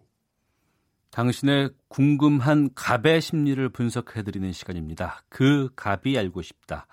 재벌닷컴 정선섭 대표 연결되어 있습니다. 안녕하십니까? 네, 안녕하세요. 지난주 한 주 쉬셨던데 미국 가셨다고 들었어요. 무슨 일 때문에 다, 녀오셨는지요 네, 뭐 제가 매년 그 해외를 좀 나가서 경제, 현재 현지 사정을 좀 어, 눈으로 보고 또 자료도 좀 취합하고 그런 목적으로 뭐 한 일주일, 한 열흘간 정도 다녀왔습니다. 예, 미국 경기는 어때요 요즘에? 어, 뭐 언론을 통해서 우리가 많이 알고 있었는데 미국은 경기가 내수 경기가 괜찮다. 음. 어, 실제로 현장에서 보니까 예. 어, 작년에 제가 뭐 동일한 지역 그러니까 뉴욕과 LA와 샌프란시스코 이런 대도시를 돌아봤었는데 네. 그때보다도 훨씬 활기가 있어 보였어요. 어. 어, 활기라는 거는 대개 이제 에, 중위권 이하의 그 소득을 가진 어, 계층에서 어떻게 에, 뭐 경제 활동을 하고 있는가 하는 것이 중요한데 네. 에, 작년에는 비교적 그 낮에 에, 이런 그 뭐 멕시칸들이라든가 유색인종들이 좀 많이 돌아다녔어요. 음. 어, 뭐할 일이 없어서 그런지 몰라도. 근데 이번 경우에는 거의 그 사람들을 찾아보기가 힘들었고 어, 또 대신 이제 관광객들이 좀 많았고요. 네. 어, 그런 점에서 어, 상당히 좀 경제가 활기를 띠고 있구나. 그리고 가는 곳마다 공사가 굉장히 많았어요. 어. 어 이제 뭐 SOC와 관련된 도로라든가 건물이라든가 이런 거를 어, 세우고 닦는 그런 일들이 많아서 음. 역시 그 우리가 듣던 대로 네. 어, 경기가 좋아지고 좋아졌구나 하는 걸 실제로 피부로 좀 느낄 수 있었습니다. 네. 북미 관계를 바라보는 그 미국 현지인들의 반응에 대해서 뭐 하실 말씀이 있, 다면서요 네, 그 우리는 지금 이제 우리의 문제니까 아, 북미 관계에 대해서 어, 또 정상회담 이후의 것들을 많이 평가하고 하는데 에, 미국에서는 뜻밖에도 네. 어, 그 언론에서 일부 다루는 것 이외에 음. 일반인들은 뭐 어, 그렇게까지 관심이 있어 보이지는 않았습니다. 어, 그런데 어, 중요한 것은 이제 북미 관계에 대해서 전망이 크게 엇갈리더라고요. 어. 어, 비핵화 문제를 우리는 뭐 기대 섞인 그런 것도 있긴 합니다만은 네. 어, 뭐 잘 됐으면 좋겠다 이런 것도 있죠. 그런데 그, 그, 미국의 현지인들은 어, 반반인 것 같아요. 음. 어, 과거의 어떤 학습 효과 때문인지 네. 예, 그렇게 잘 될 것이다라고 전망하는 사람도 있는 반면에 음. 또 이것이 단순히 정치적 쇼에 불과한 게 아닌가 어. 뭐 이런 그 부정적 시각을 갖고 있는 사람도 뜻밖의 언론인들 중에서 많이 있어 보였습니다. 음. 하지만 큰 관심은 별로 없다. 예, 별로 그렇게 뭐 북미 관계가 어떻게 개선이 되든 뭐 좋아지든 간에 네네. 예, 미국의 입장에서는 뭐 큰 저 이해득실이 없다 이런 생각인 것 같아요. 알겠습니다. 좀 본격적인 말씀 나눠보겠습니다. 교육부가 대한항공 그 조원태 씨에 대해서 부정 편입합으로 결론을 짓고 편입 졸업을 모두 취소할 것을 지단에 통보를 했습니다. 네네. 이와 관련해서 좀 말씀을 좀 나눠볼까 하는데 학사학위 취소 위기에 놓인 거잖아요. 그러니까. 예, 그렇죠. 그이 이 사건이라 그래야 되나요? 이 일이 발생한 것은 이제 1998년도죠. 네. 어, 그 조원태 현재 사장이 대한항공 사장이 당시에 미국의 2년제 힐버 칼리지라는 그 미국에 있는 음, 2년제 대학을 다니다가 음. 어, 인하대학교 경영학과 3학년에 편입을 했어요. 예. 어, 근데 그 인하대 당시 그 편입 조건은 전문대 2년제니까 전문대지 않습니까? 예. 어, 전문대 재학생의 경우에 졸업 예정자에 한해서 국내 대학에 이제 4년제 정규 대학에 편입을 할 수 있는데 조 사장은 당시에 3학기만 다녔어요. 음. 그러니까 1년 반을 다닌 거죠. 네. 학점 이수가 33학점이었어요. 그럼 대상자 자체가 안 되는 거 아니에요? 예, 그렇죠. 졸업 예정자 대상이 아니었어요. 어. 그리고 이제 평점도 예. 어, 학점이라 그러잖아요. 평점도 1.67로 좀 낮은 편이었어요. 음. 예, 이거는 이제 당시에 인하대학교에서는 어 60학점 이상, 평점이 2.0 이상 에 한해서 이제 편입하기 어, 그 허가, 허가가 된다. 네. 이런데 이런 조건에 미달된 상태였는데 음. 조 사장이 3학년에 편입을 했어요. 그러니까 어 뭐 한 반학기 정도는 공주에 북뜬 거죠. 네. 어 이러다 보니까 당시에 이제 교육부에서 조사를 해가지고 음. 어 총장을 비롯해서 어뭐 학교 관계자 9명에 대해서만 징계를 요구했었어요. 어. 어 근데 교육부의 입장도 좀 이상하긴 한데 음. 당시 편입학 관리에 문제가 있었다. 네. 뭐 이렇게 이제 좀뭐 애들로 표현을 뭐 이상하게 해- 했습니다만은 이번 조사에서 결국은 어 문제가 있다. 음. 이래서 이제 뭐 그 편입 자체를 취소해라. 네. 이렇게 이제 결론을 내렸죠. 네. 그 인하대학교하고 한진그룹하고는 어떤 관계에 있는 상황이에요? 어 인하대학교는 그 재단이 있는데요. 네. 이 재단 이름이 정석 인하학원입니다. 예. 어 이것은 이제 한진그룹에서 어 설립을 한 재단이에요. 음. 이 정석인하학원이 현재는 이제 에, 계열사들이 주식도 많이 갖고 있는 곳인데 음. 에, 대한항공의 지분을 한 2.7% 정도 가지고 있고 한진칼도 2% 이상 갖고 있고 네. 한진이라는 계열사도 한 4% 가까이 갖고 있는 이런 회사인데 현재 조양호 회장이 이사장으로 있고요. 음. 조원태 사장이 이사로 있습니다. 어. 결국은 뭐 어, 조양호 회장 일가족이 예. 이뭐 사실상 지배하고 있는 그런 재단이죠. 음. 그 교육부 결정이 확정이 되면은 이 조원태 사장의 최종 학력이 고졸이 되는 거 아니겠습니까? 그렇죠. 고졸이 되는 거죠. 예. 미국에 있는 대학도 졸업을 못 했고 음. 또 한국에 있는 그 인하대학교에서도 제출되니까 예. 결국은 뭐 고졸이 되는 거죠. 근데 뭐 이사직을 수행하고 있고 그러면 인하대에서는 계속 법적 투쟁 쪽으로 가겠네요. 법적 투쟁을 하기가 쉽지가 않죠. 왜 그런가 하면 이건 우리나라의 학칙에 명백히 위배, 위배된 문제잖아요. 예. 어 그러면 이제 조원태 사장은 다시 어. 이 고등학교 졸업자로서 예. 대학을 가야 되는 상황이죠. 음. 뭐 인하대를 가든 뭐 다시 미국에 가서 유학을 하든 간에 네. 보통 그 자녀들이 실수하면은 이제 자식 교육 어떻게 시켰는데 시켰길래 이러냐 뭐 하면서 말을 얘기합니다. 네. 재벌가에서 이런 논란 계속되고 있는 근본 원인도 어찌 보면은 이런 재벌가의 황제 교육 중심의 훈육 탓이 아니냐 이런 지적이 나올 수도 있을 것 같습니다. 네. 이 재벌들의 자식 교육은 어떻게 이루어지는지 좀 말씀해 주세요. 그 제가 그 재벌가의 자녀 교육에 대해서 참 여러 가지 그 각도로 한번 분석을 많이 해봤는데 네. 실제로 이제 공통된 결론은 음. 뭐 재벌가 자녀라고 해서 네. 특별히 무슨 뭐 교육을 받는다든가 음. 무슨 교육의 코스가 있다든가 그런 건 아니었어요. 어. 어 그런데 에, 재벌가가 갖고 있는 일반적 인식이 예. 이 보통 가정하고는 조금 다르다라는 생각은 했습니다. 어. 일테면은 굉장히 그 선민 의식이 좀 있어요. 네. 어 그러다 보니까 어 공통적으로 재벌가 자녀들의 학력을 보면 네. 어 뭐 그런 일반 학교를 잘 안 다녀요. 어. 어 일테면은 한국의 재벌가 자녀 중에 어린 자녀들 중에 예. 상당수가 초등학교를 예. 한국의 일반 초등학교를 다니지를 않았어요. 뭐 외국계 학교라든가 국내에 들어와 있는 뭐 외국인 학교가 좀 있잖아요. 예. 그런 데를 많이 다니더라고요. 음. 그건 아마도 어뭐 그 보통 사람들과 어 다르다는 어떤 인식이 깔려 있는 것 같기도 하고 네. 또 일반인들과 섞여서 하는 것이 경쟁을 하는 것이 좀 부담스러워서 그런 건지 음. 어쨌든 뭐 그런 형태가 좀 있었어요. 일반인이라고 하니까 좀 그, 그 용어가 좀 그러네요. 예, 그렇죠. 예, 예, 예. 예, 그래서 어 그것이 이 중학교, 고등학교, 대개 또 이제 중학교나 고등학교 예전과 달리 예전에는 대개 한국에서 고등학교를 졸업한 이후에 미국으로 갔잖아요. 어. 어, 뭐 미국이나 뭐 해외로 유학을 갔었는데 예, 예. 에, 1990년 이후부터는 어, 중학교를 졸업하고 많이 떠났더라고요. 어. 어, 그래서 고등학교를 한국에서 졸업한 사람도 그렇게 많지는 않아요. 예. 그뭐 대부분 또 뭐 대학은 외국에서 나온 경우가 거의 대부분이었고요. 음. 어, 그래서 일반인들은 이런 교육은 아니잖아요. 음. 우리나라에서는 뭐 보통 가정에서는 어, 초중고를 어, 한국에서 나오고 또 치열한 경쟁을 통해서 어, 또 대학을 나오고 이런 과정인데 네. 아마 그런 부분이 조금 다르지 않나 싶어요. 80년대, 90년대 얘기를 좀 나눠서 해주셨는데, 네. 어, 뭐 시대에 따라서 좀이 자식 교육도 재벌가는 좀 달라지는 것 같습니다.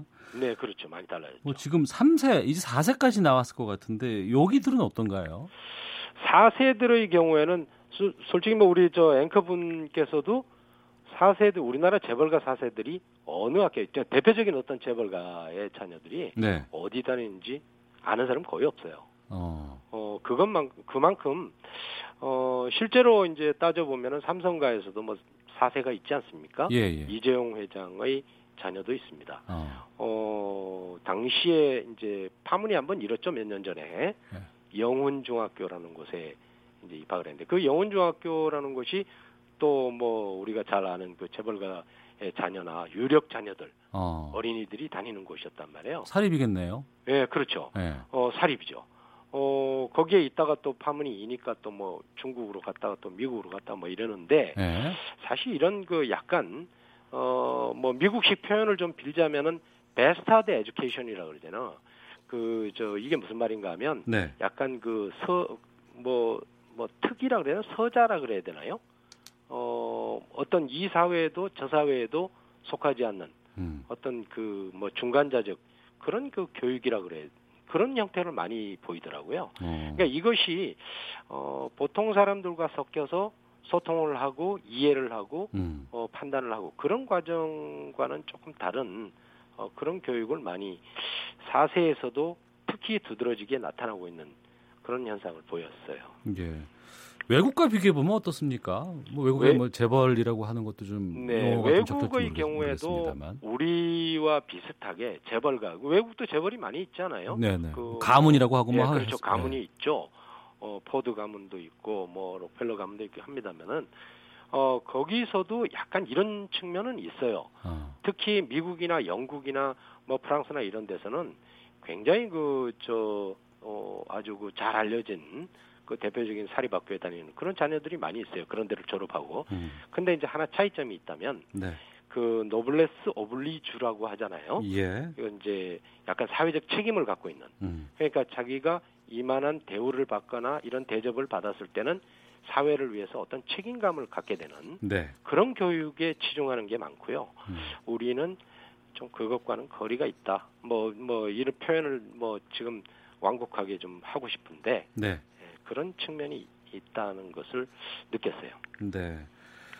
자, 뭐 부를 자식들에게 물려주는 거 뭐 그렇다고 치고요. 네. 이 경영권 세습 같은 경우에는 국내 경제에도 큰 영향 미칠 수 있기 때문에 신중해야 될 부분이기도 하고 교육에서부터 좀 이들이 좀 부담을 가져야 하지 않을까 싶은데요. 네. 그렇죠. 이 저 우리가 제- 우리나라 재벌가의 어떤 그 교육의 개념이라고 해야 될 텐데 예, 이것을 우리가 일단을 볼 수 있는 곳이 이 재벌 기업의 사원이나 사실을 보면 우리가 느낀단 말이에요. 네. 어, 이 사원 사실을 저희가 한번 어, 좀 시간은 됐습니다만은 음. 한 5년 전에 조사를 해봤어요. 예. 한그 대표적인 그 기업의 한 100대 기업을 조사를 해봤었는데 그 100대 기업 중에 에, 거의 한 80%가 어, 어떤 사원을 갖고 있었나 하면 그 뭐 단어로 표현하면 인화나 음. 성실이나 봉사 뭐 요런 그 약간 뭐라 그럴까요? 어 보, 이 보편적 그 개념의 인성 가치라고 해야 되죠. 예, 마무리해 주세요. 시간 얼마 없습니다. 예, 예, 치중을 하고 있었어요. 예. 그다음에 뭐 창의적이라든가 어 뭐 기술과 연관된 그러니까 어떤 어뭐 요런 부분은 거의 한 20% 정도밖에 안 음. 됐어요. 예, 예. 그러면 어 뭔가 하면 재벌가에서 어 여전히 어떤 그 사람의 인성과 관련된 음. 어 이런 쪽에 많이 이 기업 경영의 이념에서 네. 치중을 했다는 걸 볼 수가 있거든요. 그래서 상대적으로 이제 외국을 보면 좀 달라요. 시간이 많이 없어서 정리를 예. 해 주셔야 될 것 같아요. 네, 마이크로소프트 같은 경우에는 크게 행동하라 아니면 집에 가거라. 음. 뭐 애플은 다르게 생각해라. 네. 뭐 요런 그 사실이었는데 우리하고는 좀 대별이 됐습니다. 네, 그 갑이 알고 싶다. 재벌닷컴의 정선섭 대표와 함께했습니다. 고맙습니다. 네, 감사합니다.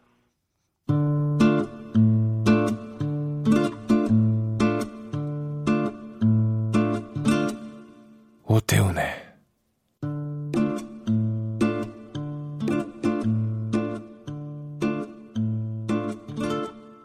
시사본부 자동차 연료용 액화 석유가스 LPG 사용자에 대한 안전 교육을 폐지하자 이러한 법안이 발의됐다고 합니다. 세 번째 발의라고 하는데 액화 석유가스의 안전 관리 또 사업법 일부 개정 법률안 무엇인지 알아보겠습니다. 오토타임즈 권용주 자동차 전문 기자와 함께합니다. 어서 오십시오. 네, 네 불러주셔서 감사합니다. 아유, 뭐 항상 오셨습니다. 구체적으로 어떤 법안인지 이걸 말씀해 주세요, 이게. 뭐 우리 저기 오태훈 아나운서는 LPG 차 안 타시니까 네. 별로 관심은 없으시겠지만 가끔 렌탈 할 때 있죠. 렌탈, 예, 예. 어디 뭐 여행지 가거나 제주 때. 가서 뭐 할 때도 그렇죠. 있고. 그때 예. LPG 차를 운전하셨나요? 아니요, 저는 휘발유를 선호했습니다. 아, 뭐 네. 올곧군요. 왜요? 거기서 왜요? 그 보통 이제 그 렌탈할 때 LPG 차를 가끔 운전한 경우가 있어요. 예, 예, 예. 근데 우리나라 법에 따르면 아. 그 액화석유법에 따르면은 LPG 차를 운전하려면 예. 소유와 관계없이 예. 운전하려면 무조건 교육을 받아야 됩니다. 아, 교육을 받아야 되죠? 예. 어, 저도 네. 교육 받았습니다. 아, 그저 받았잖아요. 2001년인가 받았어요. 기억나요. 어, 어. 아마 이게 법안이 1985년도에 만들어졌으니까 예, 예. 아, 쭉 받을 한 번 정도는 무조건 받게 돼 있어요. 그때 한 번 제가 받았으면 예. 그 LPG 차량을 저는 운전 운전을 해도 되는 거죠. 상관없는 거죠. 예. 기간에 상관없이. 그렇죠. 어. 그런데 예. 이제 문제는 뭐냐면 만약에 그 LPG 운전자 교육을 안 받았는데 그 차를 운전하고 다녔다. 음. 그럼 뭔가 처벌이 있어야 될 거 아니에요. 그렇죠. 잘 해야 되는데 안 하는 법을 거니까. 위반한 거니까. 예, 예. 과태료가 200만 원 부과가 될 수가 있습니다. 아, 그래요? 예. 그런데 단 한 번도 어. 과태료 부과 사례가 없어요. 어. 왜냐하면 이 과태료 어떻게 부과되냐면 이 교육을 주관하는 가스안전공사 가스교육원이 있는데 예. 그 교육원에서 이 사람 이 사람 LPG 차 샀는데 예. 어, 교육 안 받았어요. 음. 어, 행정기관에다가 과태료 부과해 주세요. 네. 라고 통보를 해주면 음. 행정기관이 이제 과태료를 처분하도록 돼 있는데 네. 이걸 지금까지 한 적이 없다는 거예요. 음. 그러니까 안 받아도 별다른 처분이 없고 예. 그럼 받은 사람만 괜히 받은 건가? 음. 라는 생각이 충분히 들 수 있겠죠. 그러네요. 네. 그러니까 저도 하루를 아마 교육 기간으로 저는 기억이 나. 그 당시에는 온라인이 아니었을 거예요. 네, 온라인이 아니었어요. 네. 저 가서 받았어요. 그러니까 말이죠. 네, 네. 네. 근데 지금은 온라인으로 2시간 정도 받게 돼 있는데 어쨌든 12,000원 내고 받아야 돼요. 네, 맞아요. 교육할 때 돈 냈어요, 저도. 예, 예, 당연히. 근데 이거 지금 어 지금도 받는 사람은 있죠? 있어요. 2012년부터 5년 동안 예. 어 39억 원, 32만 7천 명이 교육을 받았고 음. 여기서 납부한 교육비만 39억 원입니다. 네. 근데 어쨌든 이 조금 전에 제가 말씀드린 것처럼 받아도 어, 그만. 그만.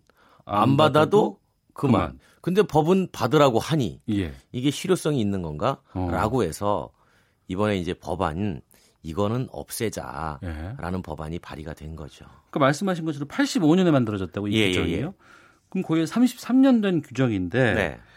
이게 받아도 그만 안 받아도 그만 차별도 없고 네. 이게 뭐 가스공사의 뭐 수익 사업이라는 비판이 있다면서요. 그러니까 이제 그동안 계속 그 비판이 제기돼 왔었던 거죠. 예. 그랬더니 이제 가스안전공사 가스교육원이 뭐라고 해명했냐면 이거 음. 사실은 교육 운영해봐야 우리 적자다. 어. 그런데 이제 또 적자라고 하니까 또 거센 비판이 제기되는 게 아니 받아도 되고 안 받아도 되는데 음. 적자라고 하니 하지 말지. 하지 말지. 그러네. 예. 예.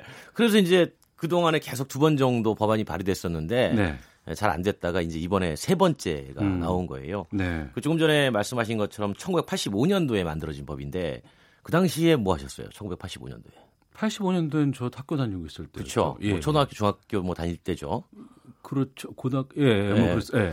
그, 그때는 LPG 차가 그렇게 제품이 뛰어나지 않았습니다. 그리고 대부분 영업용이었어요. 그랬겠네. 그러니까 택시 운전하시는 분들이 예. 갑작스런 자동차 가스와 관련된 문제가 발생했을 때 예. 스스로 직접 응급 조치를 할 수 있도록 교육이 필요했던 거고 예, 예. 그 뒤로 이제 LPG 차가 일반 구매가 허용되는 과정에서 어. 그리고 상당히 좋아진 상황에서 이걸 계속 받아야 되느냐라고 이제 논란이 제기가 됐던 거고 네. 그래서 이번에 이제 이거는 폐기해 봅시다라고 해서 음. 법안이 발의된 겁니다. 예. 그러네요. 저도 생각해 보니까 그 당시에 뭐 폭발의 위험이 있다. 그래서 네. 여기에 대해서 받아야 되고 네. 이 받으면 한 번 받으면은 평생 뭐 뭐 모는데 지장이 없다. 뭐 이런 얘기 들은 것그 같은데. 일부에서는 그런 얘기도 여쭤보세요. 그 보험료에 혹시 문제가 되는 거 아니냐? 음. 교육 안 받았는데 네. 음, LPG 차를 렌탈해서 빌려 타다가 음. 사고 났을 때 혹시 내가 교육 안 받아가지고 그것 때문에 보험상에 불이익이 있는 거냐? 예. 라고 여쭤보시는 분도 있는데 보험사가 뭐라고 그러냐면 전혀 관계 없어요. 음. 교육 받는지 안 받는지 우리는 알 길도 없고 네.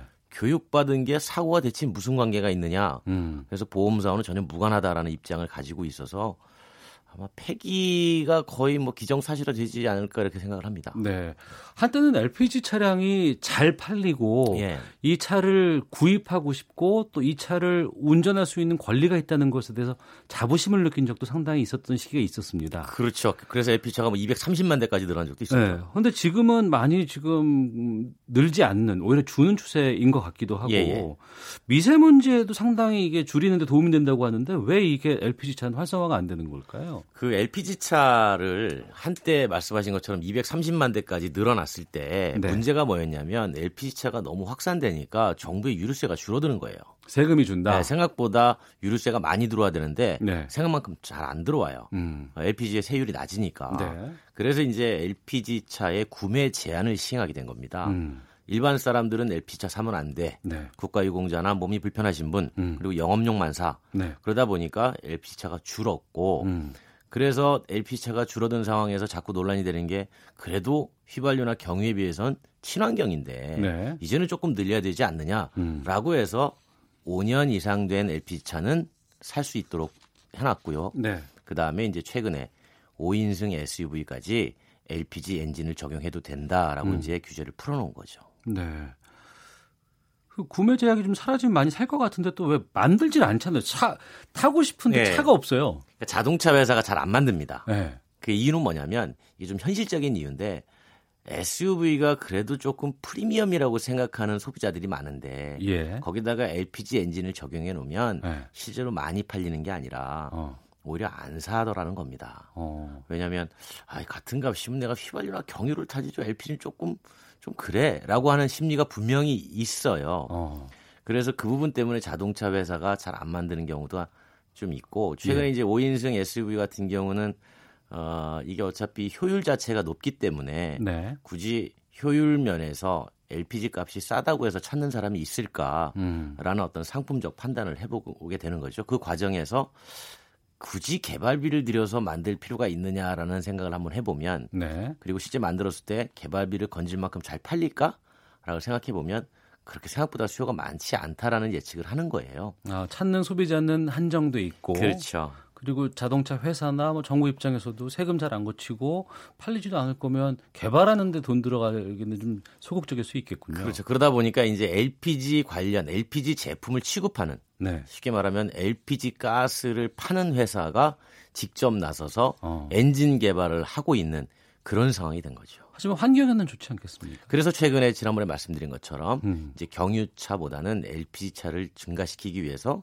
LPG 신차 살 때 승합차는 뭐 돈을 좀 지원해 준다든가 음. 또 내년부터 뭐 1톤 어, 화물 트럭에 경유보다는 LPG 차 구매할 때 보조금을 준다든가 이제 그런 방안들이 다시 또 어, 하나씩 등장을 하고 있는 거죠. 근데 LPG 차 늘어나면 또 유류세 올릴 수도 있다면서요. 그 지금은 아니지만 장기적으로 예. 또 몇백만 대씩 늘어나면 어. 분명히 다시 이 문제는 유류세와 겹쳐서 다시 한번 생각해 보자는 그런 기획 그 살림살이를 맡은 음. 기재부의 판단이 다시 돌아오게 될 겁니다. 네. 과거에는 중고차로밖에 살 수 없었기 때문에 이 차를 찾고자 막 여기저기 다니는 분들 참 많이 있었거든요. 중고차로도 못 샀어요. 그러니까요. 근데 이제 지금은 중고차 5년 이상 된 거는 살 수 있습니다. 알겠습니다. 자, 아, 오늘 권영주 기자의 차차차 LPG 차량에 대해 살펴봤습니다.